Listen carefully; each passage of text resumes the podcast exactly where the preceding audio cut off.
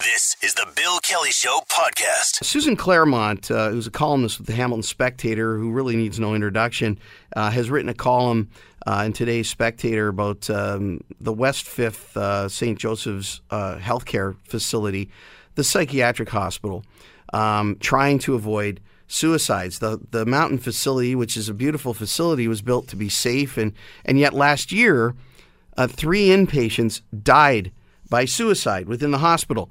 Not sure what all of this means, but it's certainly uh, something that uh, is worthy of a discussion, and I'm sure that's why Susan uh, wrote about it. Susan Clairmont, columnist with the Hamilton Spectator, joins us on the line now. Susan, nice to speak with you again. Good morning, Jamie. So, the idea for this column was born out of what, Susan? Well, I, have written a number of columns recently about um, mental health and suicide, and it began with a, a very long story that I did uh, a few weeks ago about a young woman named Nicole Patno. Nicole was 20 years old and uh, uh, mentally ill, and she jumped off a bridge onto Highway 403 and um, died by suicide.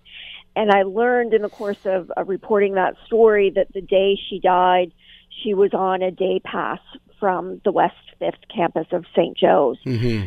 So that led me into looking at um, uh, suicide rates amongst uh, St. Joe's patients, and St. Joe's released a report uh, a couple of weeks ago about that issue as well. So right. all of that led up to St. Joe's inviting me for a tour of their facility to to look at it in the terms of um, patient safety.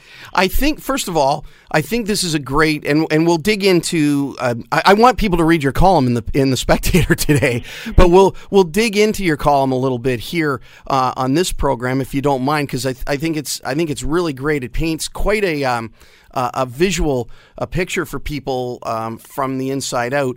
But I, I, have got to ask you this at the top: y- you are reputed in our city to be a columnist that people are fearful of. And, and there's and there's good reason for well I think that I think you make people nervous because because you're very detail oriented and and you very very often um, get the details very very correct and and uh, I, I wondered uh, were you surprised that that St. Joseph's kind of brought a, a, group together and said, "Let's reach out to her and bring her in before you had to go and ask for a um, a tour." Not that there's anything wrong with our people at, at St. Joseph's Healthcare, but you know what I'm saying? Like they they they they seem to be welcoming you in, and I think it's probably because they knew you were going to write anyway. Well, I have to say, St. Joe's has been um, very helpful on these stories. Yeah, yeah. These are these are tough stories, and St. Joe's is at the heart of it. Right. Uh, but they have not shied away from it. They they sat down with me and spoke at length um, for the story about Nicole Patno, with the permission of her family. Uh, and that's and, their track record, uh, isn't it? For the most part, they're they're pretty accessible. Uh, the people there, they they're pretty good at communications generally. I I honestly can't.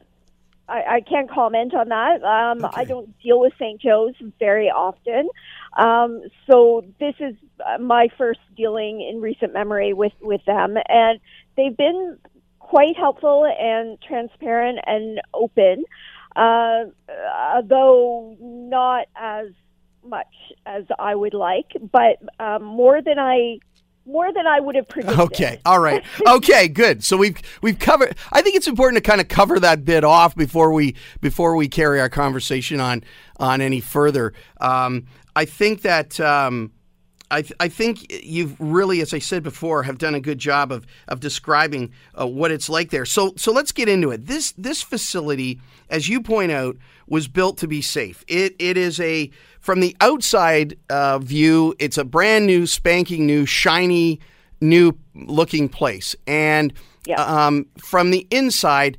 Uh, is that reflected as well? Tell me what you saw when you went in. Tell me how the tour went. Yeah, it, it is an absolutely beautiful facility, that's for sure. Um, it's it's open and bright, lots of natural light. Um, uh, you know, uh, does not in any way resemble the hospital of old, and particularly not the old psychiatric hospital, which I had been in uh, numerous times for stories, and it Yeah. was a, it, it, uh, you know, I have to say, it was a pretty horrifying place. It was, It, was. Yeah. yeah, dark and creepy, and not at all pleasant. So, so this is nothing at all like that. This is a place that um, that I felt comfortable being. That was um, that was pleasant to be in. So, um, so there's that aesthetically quite pleasing. Um, but the tour that I went on was was aimed specifically at, at looking at patient safety. So, um, you know, you know that you are in a, a psychiatric facility when the first door locks behind you. And, you know, the hallways are, there's, there's a series of locked doors. One door won't open until the other one is locked behind you. And that's sort of the first clue that you have that, um, that this is a, a facility where uh, patient safety is a is an issue that is being addressed. Okay, and and um, you mentioned uh, in in the column, and again, let's remind our listeners that um, the the reason we're discussing this and the reason you're writing about it is there have been uh, three inpatient uh, suicide deaths within the hospital um, in the last year, and yet they have all of these they've they've done their very very best to to put the very best practices, the best uh, uh, low technology, high technology in place to to prevent that. So talk about some of those things. I mean, uh, you go into some of these rooms and describe. Um, how those rooms uh, look and and what things we might consider to be um, what would you call them tools perhaps of suicide that they've erased from those rooms Right. So the most um, common way for patients to die by suicide within a, a hospital setting appears to be um, uh, by ligature, so hanging. Uh, so the hospital is designed to to try and take away any opportunity for that to happen. So uh, in the patient room, for example, the light fixture on the ceiling is completely encased, and there is nothing. Um, you you can't you can't touch a light bulb. You can't touch an outlet. You can't hang anything from the light fixture. Um, the uh, bathroom there is no shower faucet, uh, shower head. It's just a hole in the in the wall from which the the water comes out. So there's nothing there that you can you can hang something from. Um, it was pointed out to me that you know you, you might sort of intuitively think that you just have to be concerned with things that are up high, uh, but in fact. Um, you know you can technically hang yourself from something down low as well so so the faucets on the sink have been removed and there there are um, you know water comes from a hole in the wall uh, temperatures are adjusted by buttons so there's nothing there that you can you can tie something to Right. the grab bar by the toilet um, is just actually a solid sort of uh, brick in the wall um, that you can hold on to, but you couldn't tie anything to. Right. Door handles are levers; you can't tie anything to them without without the the door handle moving and and a knot slipping off. So, uh, great attention to those sorts of details that. Frankly, you and I probably wouldn't even think about. So how did how did the um, the hospital officials uh, s- sort of uh, explain to you how those suicides occurred? Did they get into what methods were used or anything like that, or does that get into patient confidentiality? Yeah, and so earlier when I said I wish there there had been some things I'd be a little more open about, and, Yeah. and that's that's it right there. Okay, so we don't Um, know how. we don't know and you know I, I need to say that i'm not interested in any way in breaching patient confidentiality i don't know who these patients were. Um, i'm not interested in learning who they are unless the families would like to speak with me. Um, so that's not what i'm after but i i would like some indication of what actually happened here because how is are how are we as the public going to know that the problem has been fixed if Right. we don't know what the problem was? But here's the question: it, if um, if we know, you know, you, if we know by the numbers you, you're indicating here, three in, inpatient suicides um, last year at the new facility. How does that compare to numbers on an annual basis in the old gloomy facility that we discussed Right. earlier? That's a great question, and one that unfortunately I don't think anyone can answer. Oh, okay. One of the things I've learned during uh, the course of these stories is that uh, Canada has not done a particularly good job of tracking these incidents. So there's no way, no easy way, for example, to compare the number of inpatient suicides at one hospital with another. That's disturbing in and of itself. Do you not think that that they're not it is. collecting they're not collecting accurate data on this stuff? I, I think each individual hospital is, but there's no central registry. Mm. So, so up, you know, um, apart from calling and speaking to every single hospital in Canada, and and probably even then you wouldn't get all your answers. You would have to file freedom of information requests um, to to get those kinds of numbers, and then crunch all the numbers. And and frankly, that's a great you know project for a journalist to do, but I have not taken that on. Um, there is no easy way to compare data. So I hope that that's one of the things that we're going to see change. Um, you know, I think St. Joe's would be open to that idea. They themselves have raised that issue that it's difficult to make comparisons and to, to get a picture, a big picture of um, how widespread the issue is because we just aren't keeping the numbers that way. Yeah, and we don't. I mean, there could be suicide, deaths by suicide happening in in regular acute care hospitals that aren't that don't have a necessarily a psychiatric specialty attached to them as well. So so we don't Sure. know. And and the other thing, of course, that that comes that jumps to mind for me in in this is, you know, I, I guess Susan, and I say I guess underline exclamation mark because I don't know. I guess if if you really want to do it, you're going to find a way. Well, there are two schools of thought on that, and and that's one of them. You know that that these are these patients are um, some of the most profoundly ill psychiatric patients in our community. That's why they're at the hospital. Yeah. Um, and, you know, I know from uh, speaking with Nicole's family, the woman that I wrote about. Yeah, that was a gr- Um, that was well done on that as well, and and and to her family to come forward like that. That, that people should go back and read that story. Anyway, carry on. Thank you, Jamie. I, I appreciate that. Um, Nicole had uh, tried to die by suicide many times before um, she actually did take her own life. So, um, you know, yes, uh, these are difficult people to to help and and difficult people um, to watch over. But the other school of thought is, you know, what do we tell people who have suicidal thoughts? We tell them to go to the hospital. We tell them that that's where they will be safest. Right. Where, where Yeah. that's where they they they will get help. Um, so, you know, is is one suicide in a hospital okay? Is is two okay? Or should we always be thinking about zero? And the message that St. Joe's has very, very clearly sent is that um, is that we should be looking at zero suicides. Is anything more than that is unacceptable. So, so I applaud St. Joe's for that. Um, they've made that loud and clear. Now it's a matter of how do we get there.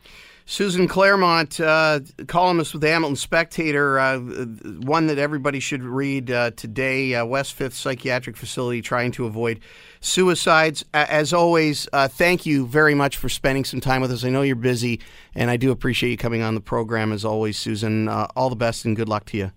Thank you. Take care. Bye for now.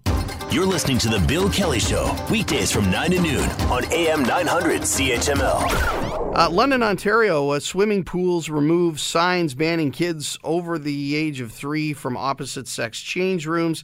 Uh, they are uh, backtracking on signage that was placed outside of change rooms at municipal pools that say uh, that children over the age of three cannot be in the bathroom uh, of their opposing gender. Some parents were upset about that, saying uh, this is all a security issue uh, for them. I want to bring Theo Sellis in, a registered family therapist, president of Integrity Works, good friend of this program. Theo, welcome back to the show. Yeah, thank you, Jamie, and thanks for calling me a friend. Yeah, very well- kind of you. it's a very warm greeting. Thank you. You're welcome. Theo, um, so this story about uh, signs and pools and people getting uncomfortable, is this a symptom of something bigger? Like, is, is everything, you know, for years and years and years, decades, people have been doing this. They've been taking their, you know, if a, if a woman has her little uh, boy or her son with her and she's got to you know use the rest facility or he does then she's chances are is going to take that boy into the ladies room to attend to him right and it's been the same with little girls and their fathers what's wrong with that I, don't know what's wrong with that. yeah you got me there. But um, have things changed? I mean, obviously, uh, one of the things that's changed is that people have had this whole question of gender and sex called into question in terms of whether or not we should have different facilities or universal facilities. Some people feel off-putted by that, and you use the word uh, uncomfortable. Uh, we're also living in a culture where, you know, when you the moment you feel com- uncomfortable about something, then you immediately have to take to social media and form a crusade. So, uh, and everyone's tiptoeing around to make sure people aren't feeling uncomfortable, and we have to understand with progress, with um, extending rights that people have, there are going to be some changes as well, and that is going to constitute some discomfort for people who ordinarily haven't felt comfortable. And Yeah. so the whole whole move towards you know universal bathrooms, for instance, um, is going to lead some people. And I've seen in some of the comments that people have made around these things. They say, "Well, that's just weird. I don't know how I feel about that. That's just kind of I'm not used to that. That's not normal." And so that's part of the growth that people have to um, open up to. That they are going to be challenged to step outside what they're usually comfortable with and think about other people and their needs a little bit more. I'll tell you what I I tell you what I think it is at the the base root, and you can you know jump in. Obviously, I I, I think this has got a lot to do. uh, It's a hunch with with people. Uh, increasingly isolating themselves, meaning not that using a public washroom was a social event by any means, but um, you know, it, it, people want more and more privacy. We're a more and more private society. We we don't want anybody in our business. We don't want anybody around our business, and that includes, you know, change room, washroom uh, business. You're starting to see.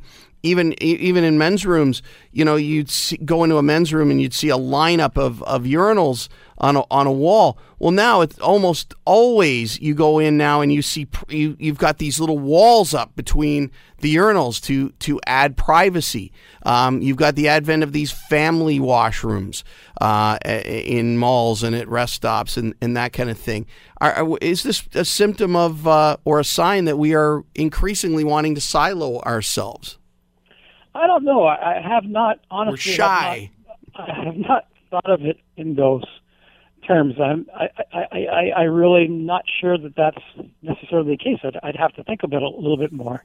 I, you know, I, I do think that the continued sort of, you know, discomfort people have around the issue about uh, who's in the washroom with us still is based on some really misguided notions around what are all the possible things that could go wrong. Like, what is it that you are actually worried about happening?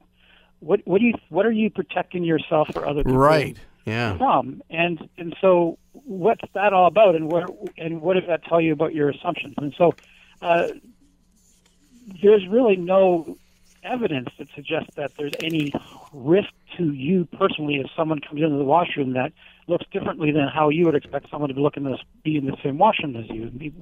And and part of that also is the continued confusion between what constitutes sex and gender. So Right. on the poster that was put up, they talked about opposite sex, and then on their Facebook, the City of London's Facebook uh, page, they referred to it as opposite gender. It's very it con- speaks to this continued sort of misconception about what these things are, and uh, and and it speaks to the need of education for that because you can't. There's no way that you can prevent safeguard someone coming in who somehow from the opposite gender. There's no way of knowing what gender that person is. Gender by looking at them. You can't. I mean, it might be some clues, but at the same time, you don't know what gender is because gender is a personally held uh, experience of what it's like for that particular person. We typically think of sex as more of the biological characteristics of, of people as opposed to the more this is what it's like for me, this is who I feel like I am. And so I think a lot of this still sort of is rooted in misinformation and, and, and uh, just kind of going with biases as opposed to educating themselves. And that's that's going to be a, a, a sharp incline that uh, road to understanding and, and being educated, is it not, Theo? I mean, there this is um, th- this is a tough one. We don't do we don't do well. We haven't done well historically with you know educating uh, people on even differences between men and women, uh, let alone uh, you know people who have spe- very specific uh, gender identifications uh, that need to be understood and respected. That we're we're living in pretty. Um, pretty confusing times to to a lot of people and and and how do you tackle that within uh, that education that you so rightfully point out needs to be done within the um, infrastructure of communication and education that we currently have here in Canada. Yeah, and you know, and it's kind of sad because there's no end to information that is available to people about this. I mean, all you have to do is do a quick Google search and you know, you know, Google some of the terms that are that are used. If you want to Google the difference between gender and sex, for instance, Google it. And you'll find all kinds of great information, all kinds of great links, and uh, um, and so part of the reason I think though is that we still have these sort of issues. We still have, you know, we still have body uh, nudity, physicality, sexuality intertwined with morality, and there's certain things we're supposed to be able to talk about, and certain things we just don't, and some things just have to be kept private, and and some people are immoral if they don't believe the same things and all that kind of stuff. So we have to kind of challenge ourselves a little bit to be more open-minded and to challenge our challenge our biases a little bit, and, and really understand the experience of some of the people that are saying, look, um, you know, we've been excluded for a very long period of time, and and we are the ones that are at risk. You're not at risk. The majority of people aren't at risk. The people who are trying to be included are much more at risk from the people who have traditionally been saying, well, this is what I'm comfortable with. And so we just need to really challenge ourselves a little bit more to, to be a little bit more open minded and so you sort of see where our biases are. All right. Theo Sellis, registered family therapist, president of Integrity Works. Thank you so much for being with us here uh, today, as always, to uh, put some uh, insight out on the table on, on some of these issues that uh, that come up. Really appreciate it. You're welcome, Jamie. Take, care. care. Bye bye. You're listening to The Bill Kelly Show, weekdays from 9 to noon on AM 900 CHML. Canada is expected um, to lead all G7 countries this year in the global economy, according to the International Monetary Fund. Uh, questions are what does that mean for the average Canadian like you and I? Will we see any benefit? Michael Veall's a professor with the Department of Economics at McMaster University and joins me now. Michael, welcome back to the program. Uh, glad to be here. So, um, okay, for, for most of us, uh, you know, looking at um, uh, reports about the World Economic Outlook put out by the International Monetary Fund make most of our eyes glaze over. Can you take us through this and uh, explain uh, what it is that's important about this and and why uh, it's expected that Canada will lead uh, the G7 in economic growth. So basically, it's modestly good news. It's a confirmation that the Canadian economy is on the right track. I think we have to remember there's an important regional aspect, and that Alberta, with uh, lower uh, uh, lower oil prices, is probably not doing as well. British Columbia, Ontario are doing uh, a little bit better uh, bringing up the average, some for the country as a whole. But on balance, it's it's good news, but it's not spectacularly good news. It's still pretty modest growth. Uh, it's not the sort of growth that Canada had in some 60s, 70s, 80s. It's it's more like the modern, the new normal of low growth. Okay, so um, uh, again, uh, what does this mean to the average person on the street? What what what benefit will we see out of this? Well, it will mean that uh, we expect unemployment rates will continue to tick down. Again, it won't be dramatic. We will expect that uh, incomes will continue to go up, not in anything dramatic. It's not a bonanza, but it's it's positive news. It suggests that a recession is a little bit more unlikely. Uh, that the Canadian economy is in a little bit more robust. And as I said, probably particularly uh, this part of the world because we aren't going to have the the down drag that's being caused by the uh, lower oil prices. The other thing we should remember is that some of this is just a little bit of a bounce back effect. If you go back a year ago, uh, Canada actually had negative growth for a period, and that was largely attributable to the, the fires at Fort McMurray, uh, which cut off the oil industry. And if you're not producing as much in the oil industry, that obviously reduces national production. Uh, now that oil industry is fully back on stream, and so that's part of the reason that Canada is doing a little bit better. I think aside from that, we would not be particularly better than the other countries, but it is good news that the G7 as a whole is mostly in a growth mode. Uh, Japan, that had been doing very poorly, is doing a little bit better. Uh, France and Germany are sort of solid, middling. The United States, while they're talking about being slightly less optimistic than they were before, is still uh, producing some growth. And typically, Canada, being a trading nation, does well when other trading nations are doing well.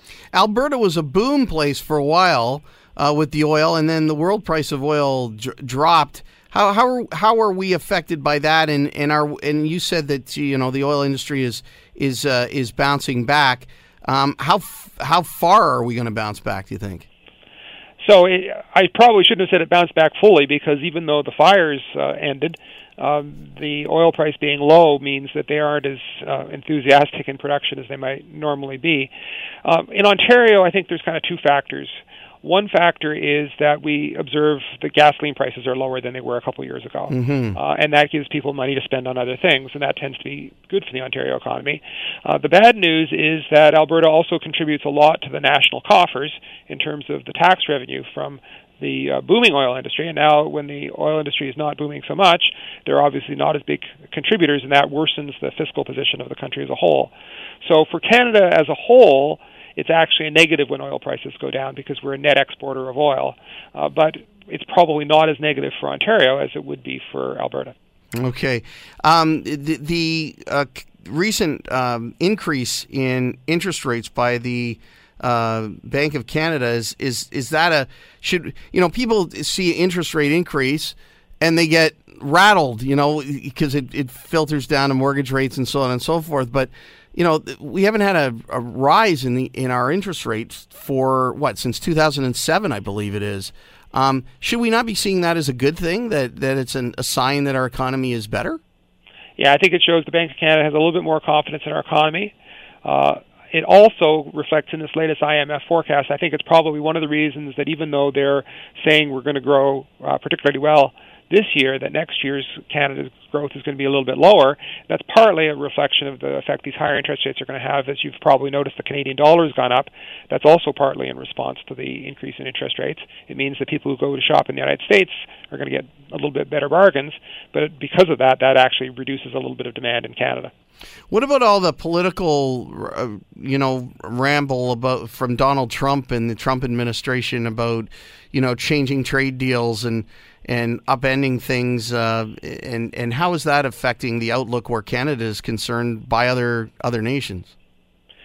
So that's a negative factor. I think that it was probably a more negative factor three or four months ago, uh, when it looked like what Trump might do would be particularly serious for Canada. Uh, the latest information seems to be that it's not going to be particularly hard for for Canada, uh, maybe harder for Mexico uh, we'll see how that turns out. I do think that it matters that uh, the policy environment in the United States is more uncertain than it used to be, but I don't think it matters that much for Canada. I think it matters a little bit, but not so much. How, how uh, important are um, are these types of, of predictions, uh, these these updates, and how accurate are they uh, that that are put out by groups like the International Monetary Fund? Are they to be taken seriously? Or are they to be taken with a grain of salt, or somewhere in between? Well, you have to take them with a grain of salt because it's just inherently a hard thing to do to forecast the economy. We're talking about just Canada alone. Yeah. We're talking about the economic transactions involving 35 million people and all the complications that are in our daily lives. It's just multiplied by the country as a whole. And then Canada is only two, three percent of the world economy, and so we're talking about what's going on in all these other countries, and of course, all the countries interact with each other. And the IMF forecast does probably as well as possible uh, is probably the best of the forecasts, which is why we take it more seriously than the others. And probably on the margin, there will be a few firms that will make a few more investment decisions towards Canada uh, because the picture looks a little brighter. Uh, and partly because of this IMF forecast. But again, we shouldn't talk about this as a bonanza or something spectacular. This is just modestly good news, uh, things moving in the right direction, but nothing that's going to uh, change us dramatically there was a lot of talk for a, a, a, brief period of time. I haven't seen too much of it in the media lately about China and uh, how they were their wages were starting to increase and costs were starting to increase of manufacturing over there to the point where um, some American-based companies were uh, talking about reshoring jobs, bringing jobs back to the United States because it was no longer, uh, you know, there was no economic advantage anymore to having things made over in China. Uh, is, is that is that still the trend? Are we are we seeing any of that happening? And could Canada uh, benefit from reshoring, or is there any, any uh, new news on that? Uh, there's a little bit of that, but I think that, that primarily those sorts of firms are actually going to go to other places where okay. the, there hasn't been the wage burst. Uh, uh, some of the uh, Indo-Chinese countries, uh, sorry, uh, countries like uh, Thailand or um, countries like that, uh, Vietnam. Uh, so I think there's some moving out of China to to other places. I think sub-Saharan gra- uh, Africa has got a little bit more growth going, which is very good news. Uh, the last year's growth was one one and a half percent. This year it's going to be closer to three percent. Uh, China itself, despite what you say, which is true, China is still looking at growth that's going to be pretty close to seven percent this year, and that's a little bit of an upgrade from the previous IMF forecast. So China's going along well. Like any country developing, uh, once you're on this growth path, they do have the prospect of much faster growth than an already developed country like Canada. Um, but part of that growth path is making the changes that need to be uh, made to get out of uh, low wage industries and into industries in which uh, the wages are a little bit higher, where people aren't just doing the most basic skills but are taking advantage of some of their education and doing more advanced things. And I think China is on that path. I think we'll see China continue to grow, but part of it will mean that some of the industries that were in China will locate other places. Sometimes they'll they'll reshore, as you say. Uh, other times, if they're fundamentally low wage industries, they'll just look for other places where the wages are low the, the economies seem to be, uh, if, if I'm hearing you correctly, more fragile than than the average person might think that they are. I mean, uh, you get a bunch of wildfires in, in Fort McMurray, and that has a that can have a very strong negative economic effect. Uh, what are some of the other examples of things that can really, um, you know, cause uh, economic damage uh, to countries? Yeah, so I in the if, in the 2000s, you remember we had a dot com bust uh, where there was a sudden fall in the stock market as everybody decided technology stocks were worth a lot less than they thought. And then, more importantly, there was the financial crisis of uh, 2008, where uh, a big fall in the stock market and led to serious repercussions for the rest of the economy in the United States, Canada, and, and elsewhere. And then, subsequent to that, we had the kind of knock-on crises involving uh, Greece, for example, and uh, some countries uh, like Italy, Spain, Ireland. And so uh, there's been a feeling that the economy was fragile, and in fact, I think that was what was holding back the economy. Uh, during the period from say 2008 to now and gradually what's happening is we're emerging from it and so these modest growth uh, figures the reason we're celebrating them is that they uh, succeed uh, earlier growth which was much much slower and so things will presumably get a little bit better. But the economy is fragile. We do have to worry about the fact that uh, we're not really into a solid, sustainable growth path yet. Okay. Michael Veall, uh, professor with the Debar- Department of Economics at McMaster University. Thanks for uh, sharing some time with us here this morning and helping us uh, understand all of this a little bit better. Do appreciate it. Thank you very much. Take care. Bye for now. You're listening to The Bill Kelly Show, weekdays from 9 to noon on AM 900 CHML. Construction in our city has seen a 35% increase this year compared to the last one, says a new report from the city of Hamilton. The actual number of permits is down. Uh, what does this spell for the city? Well, um, this guy is the publisher of uh, a newspaper called the Bay Observer. He's observing everything that goes on in our city. John Best back with us. Hi, John. Great to be with you. This is doing? I'm doing fine. This is a um, uh, th- this is an interesting thing. I mean, I suppose uh, this still fits into the good news category. Hamilton construction boom continuing uh, despite uh, a, a, drop in permits. And we're seeing money uh, construction projects that have to do with water and wastewater uh, treatment. Um, we're seeing construction in residential um, increasing by 22%. And we're seeing lots of other, other things going on. What's your take on all of this? Well, uh, it is good news, of course, when when you have this kind of economic activity. Um, but I think part of it um, is, uh, as as you noted, the number of permits is down and the dollar volume is is greatly up. And I think that's partly a reflection of, of simply the inflationary increases in the um, in housing prices. Right. Yeah. Yeah. That's um, that's that's been uh, something that uh, experts have been keeping an eye on for a while, and we're, we're starting to see a little bit of cooling uh, in that sector, according to the people that follow real estate trends. Uh, more listings starting to come on the market, and and homes taking a little bit uh, longer to sell. But overall, I can't remember a time in our city when we had this many uh, things to talk about that were progressive in nature. No, it, it it is good news, and if you look at it, just look at the number. I mean, if it's 724 million in the first six months, then that that translates into almost a billion and a half dollars uh, on an annual basis, and that would undoubtedly be the biggest year we've ever had in terms of building permits in Hamilton. I mean, we've uh, we've kind of got used to the idea that we do about a billion dollars a year, and and I of course, can remember the first time we hit the billion mark. It was a major milestone, and uh, you know, and it was well publicized. But uh, a billion and a half, that's a, that's a huge increase, and uh, there's no question that um, you know, even though part of it is public works, uh, you know that that really is only amounting to about seventy-five million dollars. That big water project uh, in the East End. So there, there's just a lot of uh, a lot of growth, and uh, as the report indicates, uh, a lot of it, uh, a huge amount of it, is still residential. Even though, you know, the we've struggled here in Hamilton to try to rebalance. Uh, you know the industrial and commercial with residential. It's it's still residential that uh, is leading uh, this category, and it's uh, you know it, it's a good thing, but there's you know there's always the there's a, a debate about whether the taxation that we get from residential ultimately covers the life cycle cost of uh, residential. So right, yeah, and and yeah, in the good old days, of course, we you know some people still call it the good old days, the days when we were booming because we were an industrial capital of the country uh, we had all of that tax money rolling in from from industry, and, and the burden on the backs of a residential taxpayer weren't nearly as as arduous.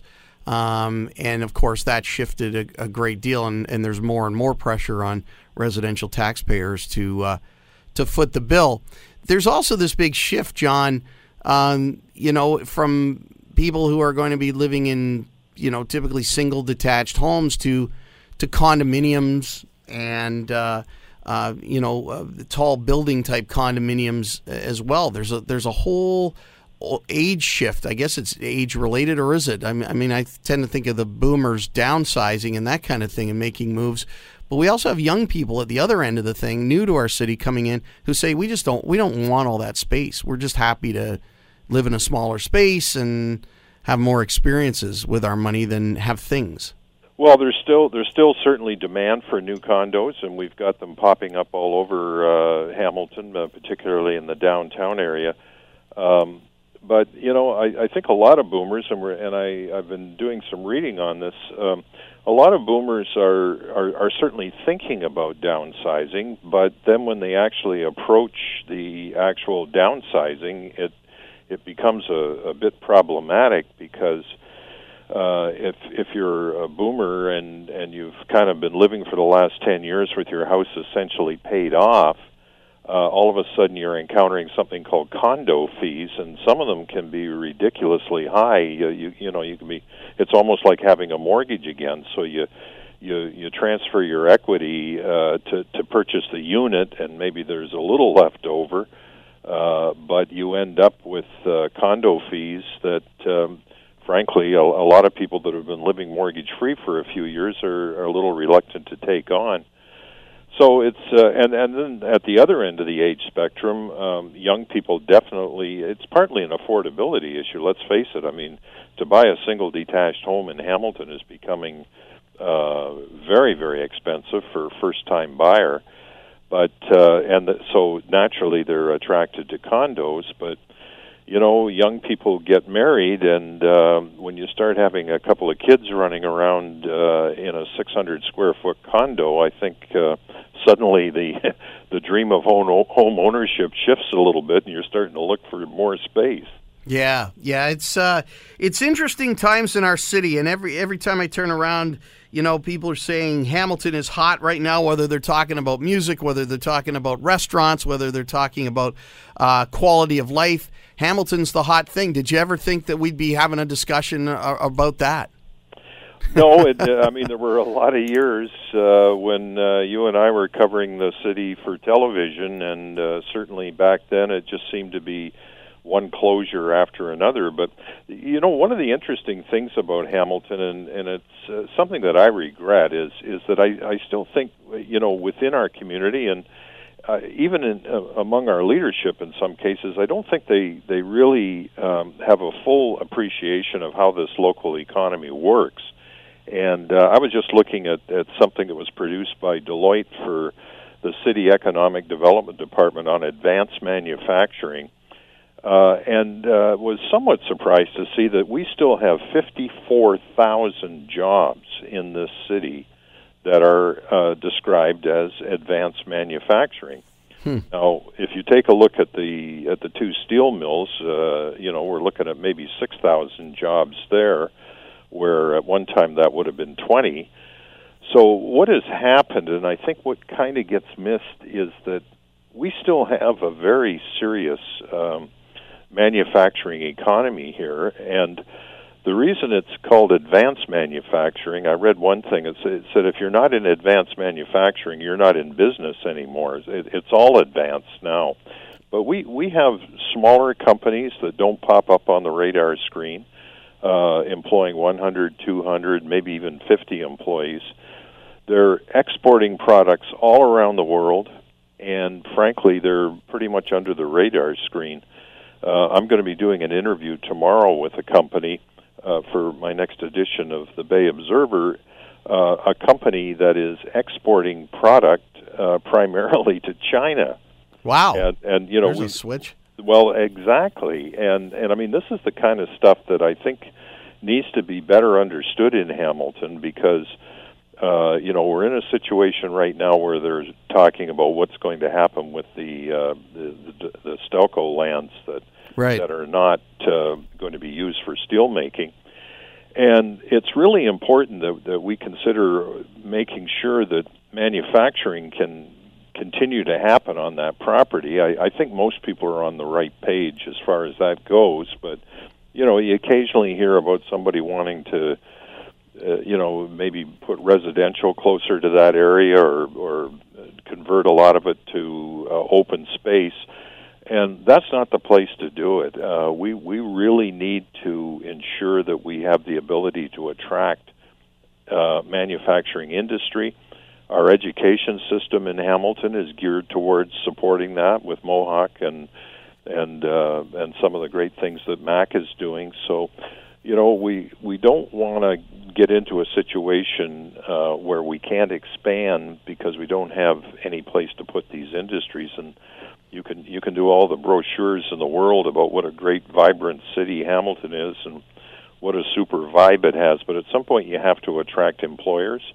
And um, advanced manufacturing is an area where the wages are better than average. Uh, people can build a life on those kind of wages uh, unlike what you're going to get at the retail or the specialty coffee sector so yeah. all right have to have a balanced view. Makes sense to me. John Best, uh, uh, publisher of the Bay Observer, thanks uh, for spending a few minutes with us here today. Always love to chat with you, and uh, we'll talk to you soon. My pleasure. Thanks a lot. Bye bye. 905 645 3221 or star 9900. I want to bring Jeff Paikin into the conversation. He's the president of New Horizon Development Group. Uh, Jeff, welcome to the program this morning.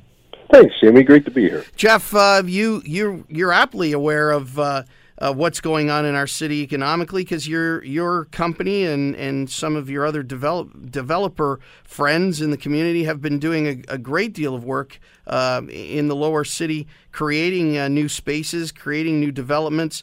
Um, what do you make of uh, of this? We're still in a construction boom. Is it is is it still boom time for you guys? Well, I, I, I don't know that uh, in in the lower city I would call it a boom. Mm-hmm. Uh, it, it, it's nice to see that there's a market. It's been so many years that there was no market at all, and uh, it, it's comforting to see that that people are now making a decision that downtown is a place they're happy to and willing to live. And um, it's it's it seems to be getting better, but uh, if if you want to see a boom, I think you need more than three cranes in the air. Okay. Is it, it when when it comes t- uh, to deciding where you're going to place uh, the next development or or try to uh, create a, a new development?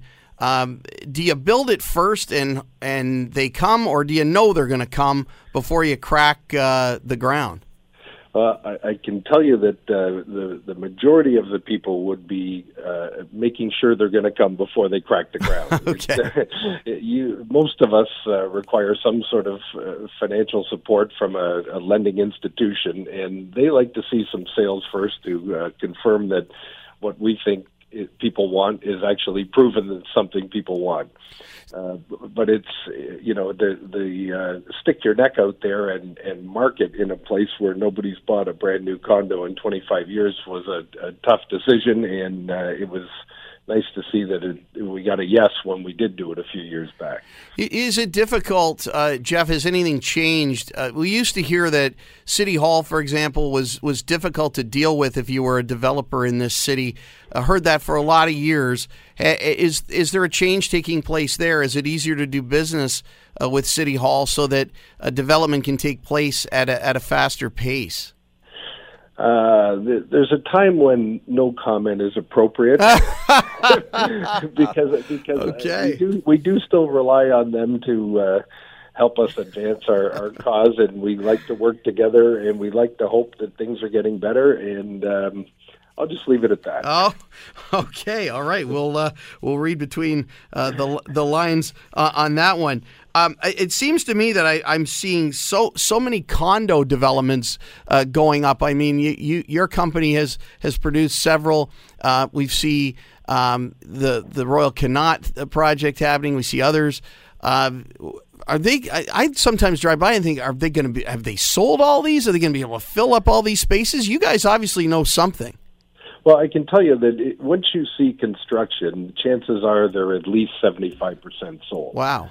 So I, I know in the case of Connaught, um, I believe their phase one is completely sold out. I know in the case of our city square that phase three we have, uh, you know, ninety three percent sold out or something. So it's it, it, the market has responded by the time you see construction going on uh, appropriately, and it, it's exciting. I mean, the the city needs new residents downtown that bring the ability to shop downtown and support the other merchants in order to make sure that you know it becomes a self-fulfilling prophecy that nobody goes downtown because nobody lives downtown. Well that's going to change and is changing.